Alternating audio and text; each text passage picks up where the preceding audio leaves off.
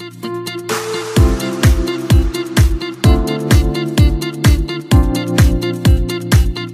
everyone, welcome to this week's installment of the Gospel of Mark. We are in chapter 13. We've made it this far. How awesome has it been? I know I have loved it. Um, so, this chapter here is um, quite a long discourse. So, Jesus is talking to um, his disciples. I'm going to set the scene in a moment. But something that is very, um, I guess, key in this uh, chapter that um, the gospel writer is trying to, uh, I guess, convey is that this is all about um, a judgment that has taken place. And a lot of scholars actually, um, I guess, there's a lot of disagreement as well as agreement um, around this chapter because there are definitely themes of um, Jesus' second coming, but there's also themes of the destruction of the temple, which was a judgment um, that took place in AD 70. So if you know a bit of history out there, you'll probably really enjoy um, this chapter, but I encourage you to actually look into what happened in AD 70 when it comes to uh, the temple. It would be really interesting for you. Um, I know I found it really interesting. Um, so that so just bear in mind that that is um, that's what this chapter is about, and that's generally the question that people ask um, when they read through this chapter. It's like, okay, there's so much stuff going on here. Uh, you know, some people would call it apocalyptic language. Like, what is that all about? So I'm to try my best to break that down, um, but as well, uh, just kind of, I guess, point out a few key truths that Jesus is trying to put across to his disciples. Um, but first, let's set the scene. So, um, Jesus and his disciples were just in the temple. In Mark 13, it basically goes on to um, uh, leaving the temple. So, it's Jesus now talking with his disciples and, and what they converse about. So they were just in the temple, and in Mark 11, we see Jesus clearing the temple. He's kicking out the temple tenants, and and some um, versions call it the cleansing of the temple. But that's that's a really key um, action or a really key uh, thing that Jesus does in Mark 11. And then on to Mark 12, we see this beautiful story of the faithfulness of this widow. Um, and so that's something to, to note as well in the lead up to Mark 13. Um, and so now Jesus is leaving the temple, and we've got to note for the last time uh, in Mark. So the temple doesn't feature again in Mark, and that's something really important to note because it's kind of, you know, well, a lot of the headings say the destruction of the temple foretold. So we basically know that that's going to happen because the temple is never mentioned again. Um, and then in Mark 13, this is again what I was saying before, it depicts God's judgment on the temple. Um, and this is a result of Jesus being rejected by the tenants. And, and we've seen that actually right throughout the book of Mark, which is um, very, very sad. Uh, but I guess, you know, there's always hope in the gospel, which is awesome. So, uh, what I wanted to do today was actually, because it is quite a long discourse, um, break it up into the paragraphs that the NRSV version gives. And so I'll read those out and then we'll have a bit of a chat about what that paragraph is about, and hopefully you can follow along. Hopefully, I'll make it easy for you. So, let's begin. All right, so chapter 13. As he came out of the temple, one of his disciples said to him, Look, teacher, what large stones and what large buildings. Then Jesus asked him, Do you see these great buildings? Not one stone will be left here upon another, all will be thrown down.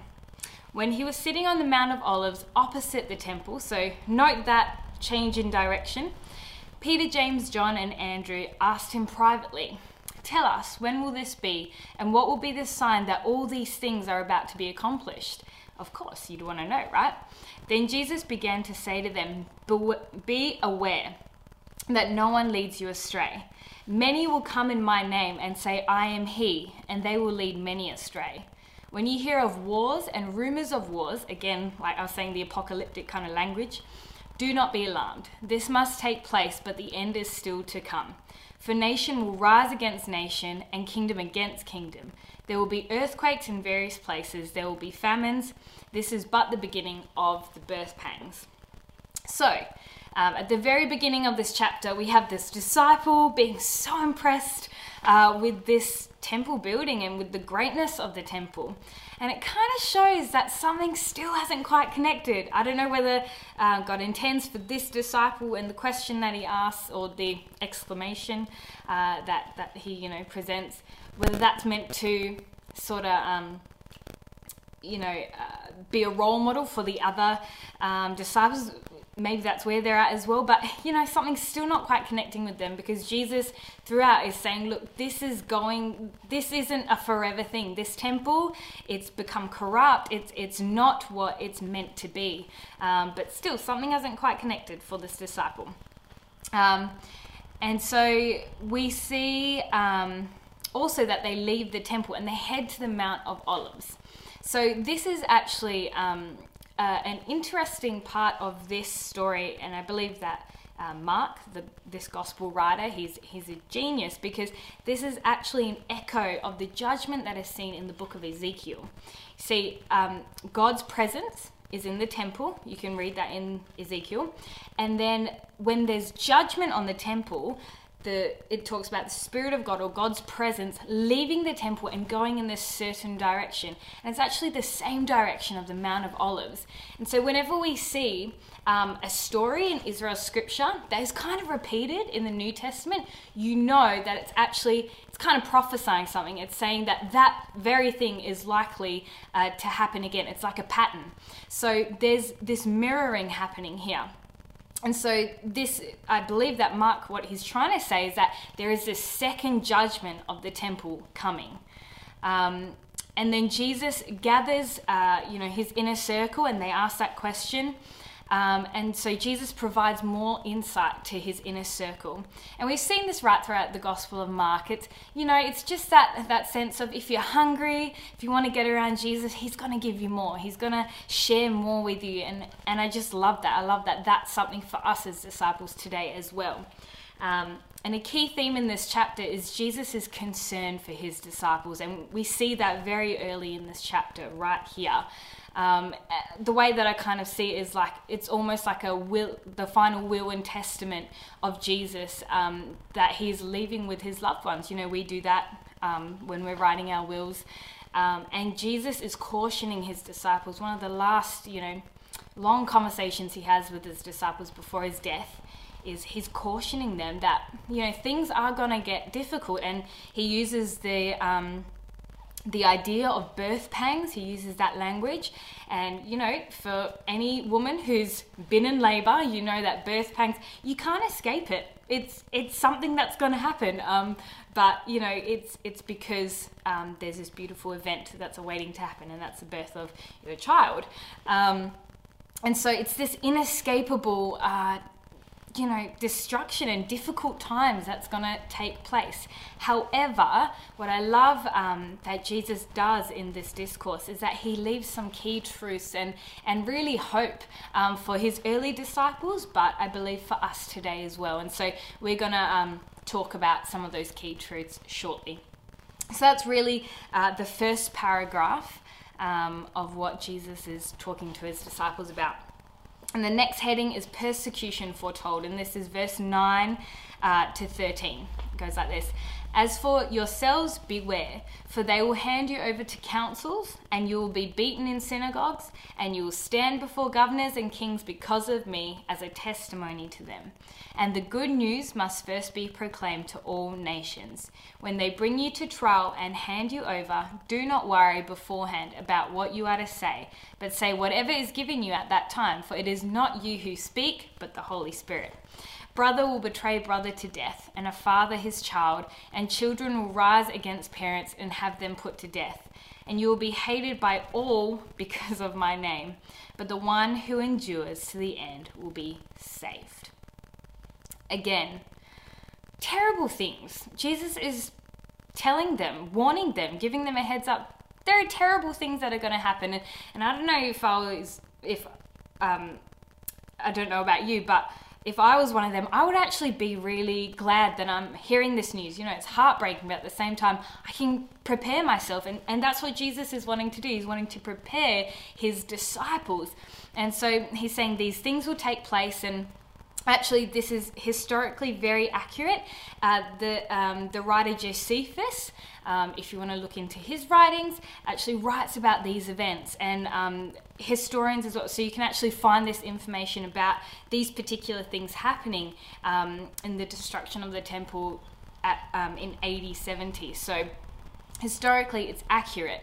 Um, and that's why, as well, some scholars believe that um, this particular section of Mark 13, this early section, isn't talking about Jesus' second coming. It's not talking about end times theology. It's actually um, talking about the destruction and the judgment of the temple that happened in AD 70. Again, uh, there's division on this, um, but from what I have researched and what I can find, I, I find that that is probably mostly accurate, that this is still um, talking about the judgment that happened in history in the past. Um, so I just want to come back to those key truths that I referred to earlier. So um, from the very beginning, Jesus points out that the Holy Spirit will be with you. That you know he's he's basically saying yep, it's going to get rough. It's going to get really, really tough actually to be faithful, to be a faithful follower. But know that the Holy Spirit, that my very spirit is going to be with you and is actually going to be able to give you the words to say in those um, difficult, uh, maybe even confusing, and definitely fearful times that Holy Spirit's actually going to be moving in you and through you to testify to to these people who, um, you know, aren't just commoners, but to these kings and these people in authority. So that's a promise for His disciples that that He's giving them that the Holy Spirit will be with you.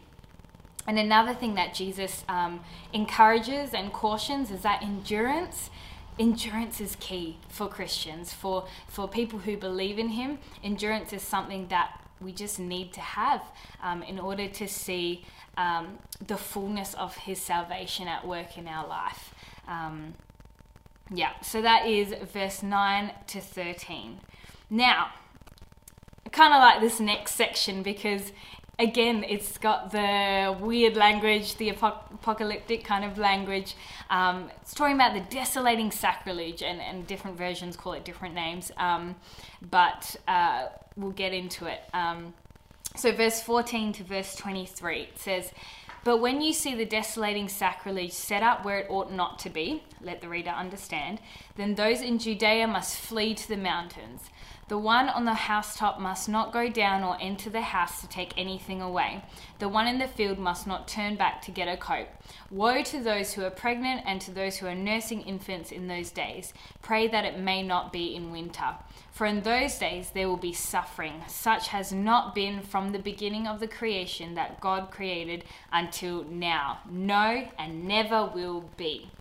And if the Lord had not cut short the, those days, no one would be saved. But for the sake of the elect, whom he chose, he has cut short those days. And if anyone says to you at that time, Look, here is the Messiah, or Look, there he is, do not believe it. False messiahs and false, false prophets will appear and produce signs and omens to lead astray, if possible, the elect. But be alert. I've already told you everything. So, start from the top. The desolating sacrilege. Now, um, some scholars see this as, I guess, um, idol images that maybe the Romans would have set up in the temple.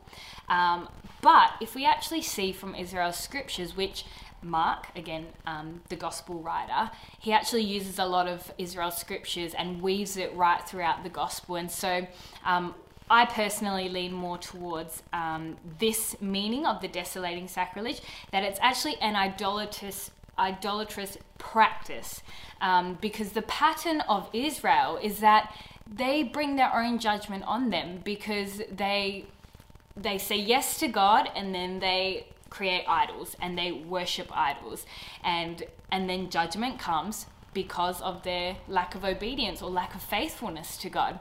And so when this um, passage talks about the desolating sacrilege, um, I believe that Jesus is actually talking about those events um, that just happened in the temple. How he was in the temple, he cleared it because of all the corruption and all of the things that were taking place that should never take place in, in God's house.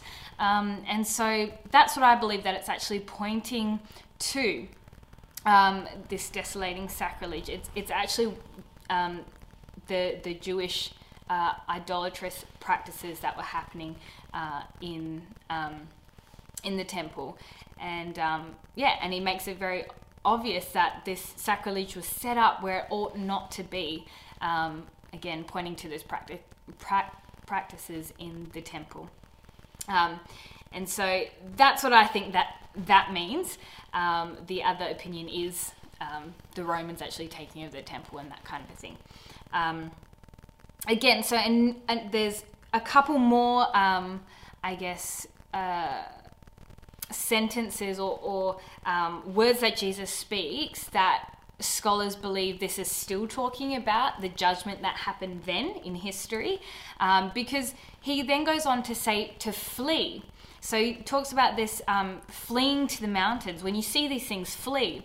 And why some scholars um, argue that this section of Mark 13 must be talking about the judgment at that time is because Jesus' second coming involves the entire world.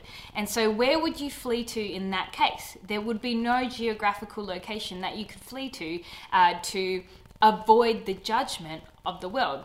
And so the argument is that therefore it must be talking about just what's taking place here in Judea um, because there would be geographical locations to actually flee to. So again, this particular section is still talking about um, the events near AD 70.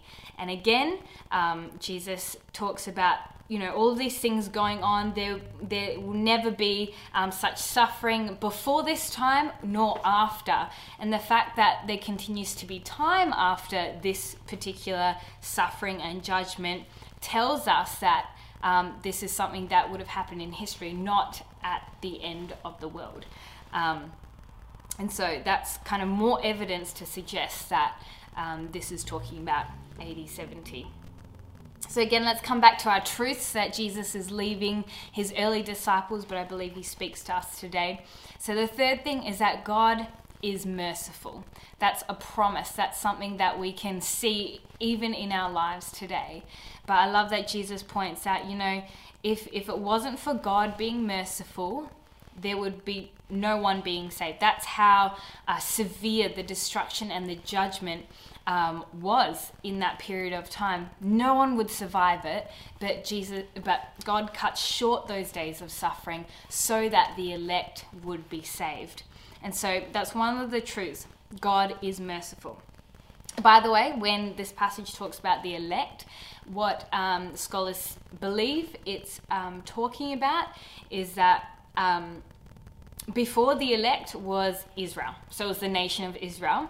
And now the elect is talking about kind of like an Israel that's reconstituted around Jesus. So it's Jews and Gentiles. It's the people who remain faithful to him to the very end.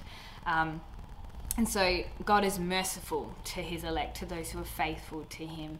Um, but I believe that uh, that it's almost like a ripple effect. God being merciful to his believers, actually, other people get to be a part of his mercy as well, which I think is just such a beautiful thing. Because um, it's a testimony to him and his, his just awesomeness and his goodness and his kindness. And I believe that the mercy that um, people can see in our lives, the mercy of God, I think that would speak volumes to them and as a testimony, as a witness of his goodness. Um, so God is merciful. That's one of the other truths that Jesus is communicating to his disciples. Um, and, a, and a fourth one is that Jesus has well equipped his disciples. Um, when when he talks about you know be but be alert in verse 23 but be alert i've already told you everything he's saying guys there's nothing i'm keeping from you there's nothing that you need to know that i would have kept from you but you can trust in my words, trust that what I have communicated to you, what I've shown you, what you've been a part of, is actually enough um, for the these um, for this suffering, for this um, this time. And um, I really believe that for us as believers today, it's it's the same thing that we can trust in Jesus' words that it that they are meant to give us um, this inner strength, this resolve, this resilience, this courage in the face of adversity. Um, and so it's really important for us to renew our minds, to continue to renew our minds with the Word of God because it's actually the power that we need, especially in those testing and trying times. And and you know, as a Christian, if you've ever been through a time of suffering, you would know that the Word of God um, has been a sword for you.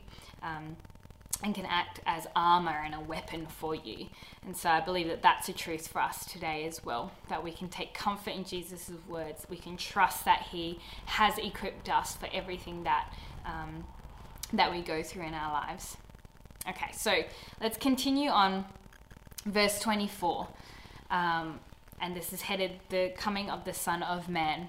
So, verse 24, but in those days after that suffering, the sun will be darkened, and the moon will not give its light, and the stars will be falling from heaven, and the powers in the heavens will be shaken.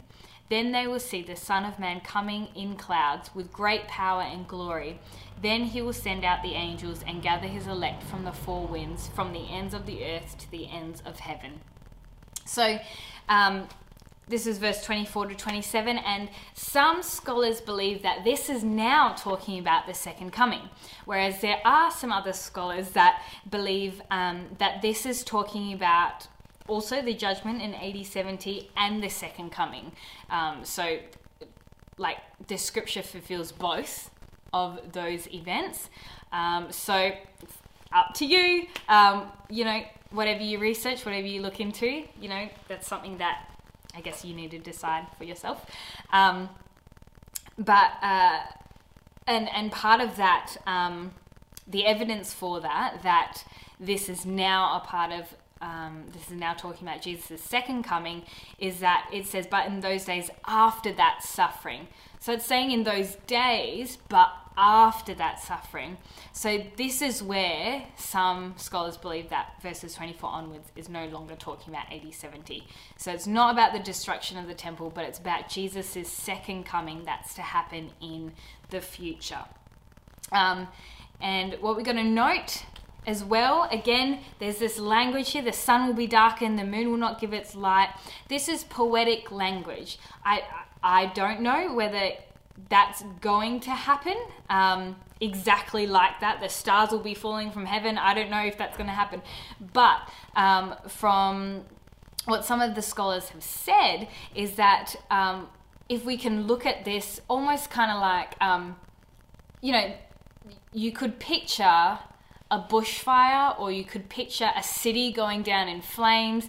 Um, I don't know if you've um, watched any kind of like medieval type movies, but um, you know, when a city has been um, people have gone in and, and, basically ransacked everything and want to destroy it, you can kind of see this picture of um, you know the stars will be falling from heaven would depict um, the cinders of the flames and um, and you know, the moon will not give its light. Often, when there's a bushfire, you know, um, everything's just dark. The sun will be darkened.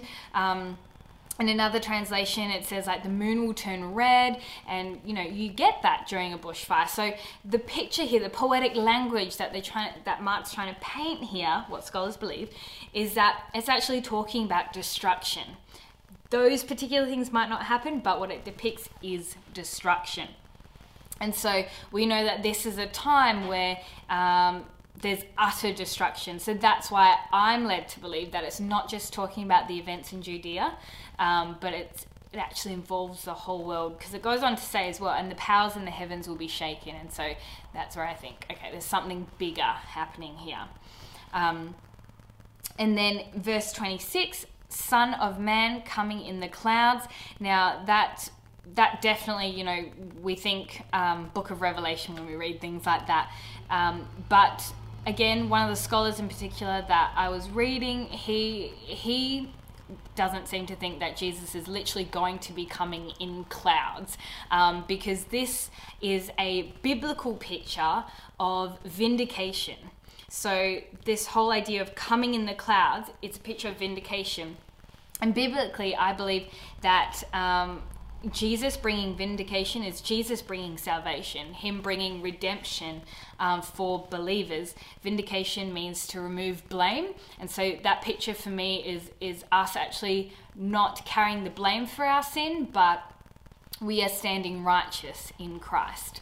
Um, and so beautiful poetic language here and, and jesus is coming with great power and glory um, and, and it's just you know real powerful kind of language. Um, also then he will send out the angels. So some scholars believe that these angels what mark isn't isn't talking about is actually these heavenly beings, but this is actually more, um, he's referring to human messengers. So these angels are these human messengers, and we see that um, John the Baptist would. Um, would be called one of these. We see Paul and all, um, you know, the writing that he's contributed um, in the New Testament, that these are human messengers that go out to the ends of the earth um, or their message actually goes out to the ends of the earth. because um, it talks about and gather his elect from the four winds from the four ends of the earth to the ends of the heaven so this is a this is kind of like a whole cosmic type um, event that's going on here. And so these messages are going out um, and the elect those who remain faithful to christ are being brought in. And so for me i get the sense that you know, why would Jesus be going out? Uh, Jesus' message be going out for us to be brought back in again, kind of like what happened in the book of Acts. So that leads me to believe that it's actually this is more second coming uh, language that's that's going on here. Because why would Jesus do that again? Um, so that's just my opinion in there. Um, let's continue on, verse 28 to, um, we'll finish off to 37. So, the lesson of the fig tree. From the fig tree, uh, learn its lesson. From the fig tree, learn its lesson, sorry. As soon as its branch becomes tender and puts forth its leaves, you know that summer is near. So, also when you see these things taking place, you know that He is near at the very gates. Truly I tell you, this generation will not pass away until these things have taken place. Heaven and earth will pass away, but my words will not pass away. So again, with Jesus saying, Heaven and earth will pass away, but my words will not pass away, that's where I believe that um, he is talking about his second coming now, because it involves the whole world. The necessity for watchfulness, but about that day or hour no one knows, neither the angels in heaven nor the Son, but only the Father. Beware, keep alert, for you do, do not know when the time will come. It is like a man going on a journey when he leaves home and puts his slaves in charge, each with his work, and commands the doorkeeper to be on the watch. Therefore, keep awake, for you do not know when the master of the house will come in the evening, or at midnight, or at cockcrow, or at dawn, or else he may find you asleep when he comes suddenly. And what I say to you, I say to all keep awake. So, um, he in verse 32 jesus says but about that day or hour um, this kind of language um, in scripture would be depicting a decisive action on god's behalf. So when you know it's kind of like when you set up an appointment with someone you give the date the hour that you're going to meet it, it's a decisive action that's taking place. And and so this is something again that jesus is reiterating. This will happen. It's inescapable um, but but god knows and god's in control and so um, again we see this theme and, and, jesus is sort of wrapping up this discourse with his disciples and he's he's reiterating the importance to keep awake and to actually keep on um, keep on going with the commission that I've given you. Uh, he talks about how it's so important that these workers are going about their work that they're doing and they're not being um, caught, I guess, unawares when the master comes back. Um, but that's the encouragement that he is giving his disciples yes, it's going to be difficult, but keep on going. Know that my spirit's going to be with you. My words are enough and are a strength for you. Um, this will happen, but keep awake, endure, keep vigilant, keep on working, keep on spreading my gospel um, until this appointed time. And so, for us as believers today, I believe that that message is. Um, relevant. I believe that it is talking about Jesus' second coming. And so the challenge here would be how are we as believers today keeping up this commission that Jesus has given us? How are we going out into the world and making disciples, spreading his gospel, being one of those messengers that go out into our world? Um, maybe not going out, you know, to another country or another geographical location, but to people, for the people that, you know, God so loved that he gave his very son to us. How are we going with that commission? Are we awake? Are we slumbering? Are we slacking off? I think Jesus' words right throughout the book of Mark um, you know, it, it should mean something to us. It should mean a lot to us, actually. There's, there's a lot of gravity to his words. And so I believe there's a challenge in here. Absolutely, there's a challenge. But again, some of the key truths that Jesus has given us throughout the scripture um, for his disciples then who had to endure the destruction of the temple, but also for us as disciples today where we are in these end times and we don't know when Jesus is coming back. But let's reiterate those key truths that he's given us. That one, the Holy Spirit will be with us, that we are to endure for our salvation, that God is merciful. Even in the darkest times, my prayer is that you would see God's mercy and that you would experience it in its fullness. Jesus has well equipped us as his disciples. We can find a lot of strength and truth and hope in the words that he's given us in his word. And lastly, that we are to keep watch, that we are to keep awake, keep vigilant, keep on working for God. Hey, what better mission do we have?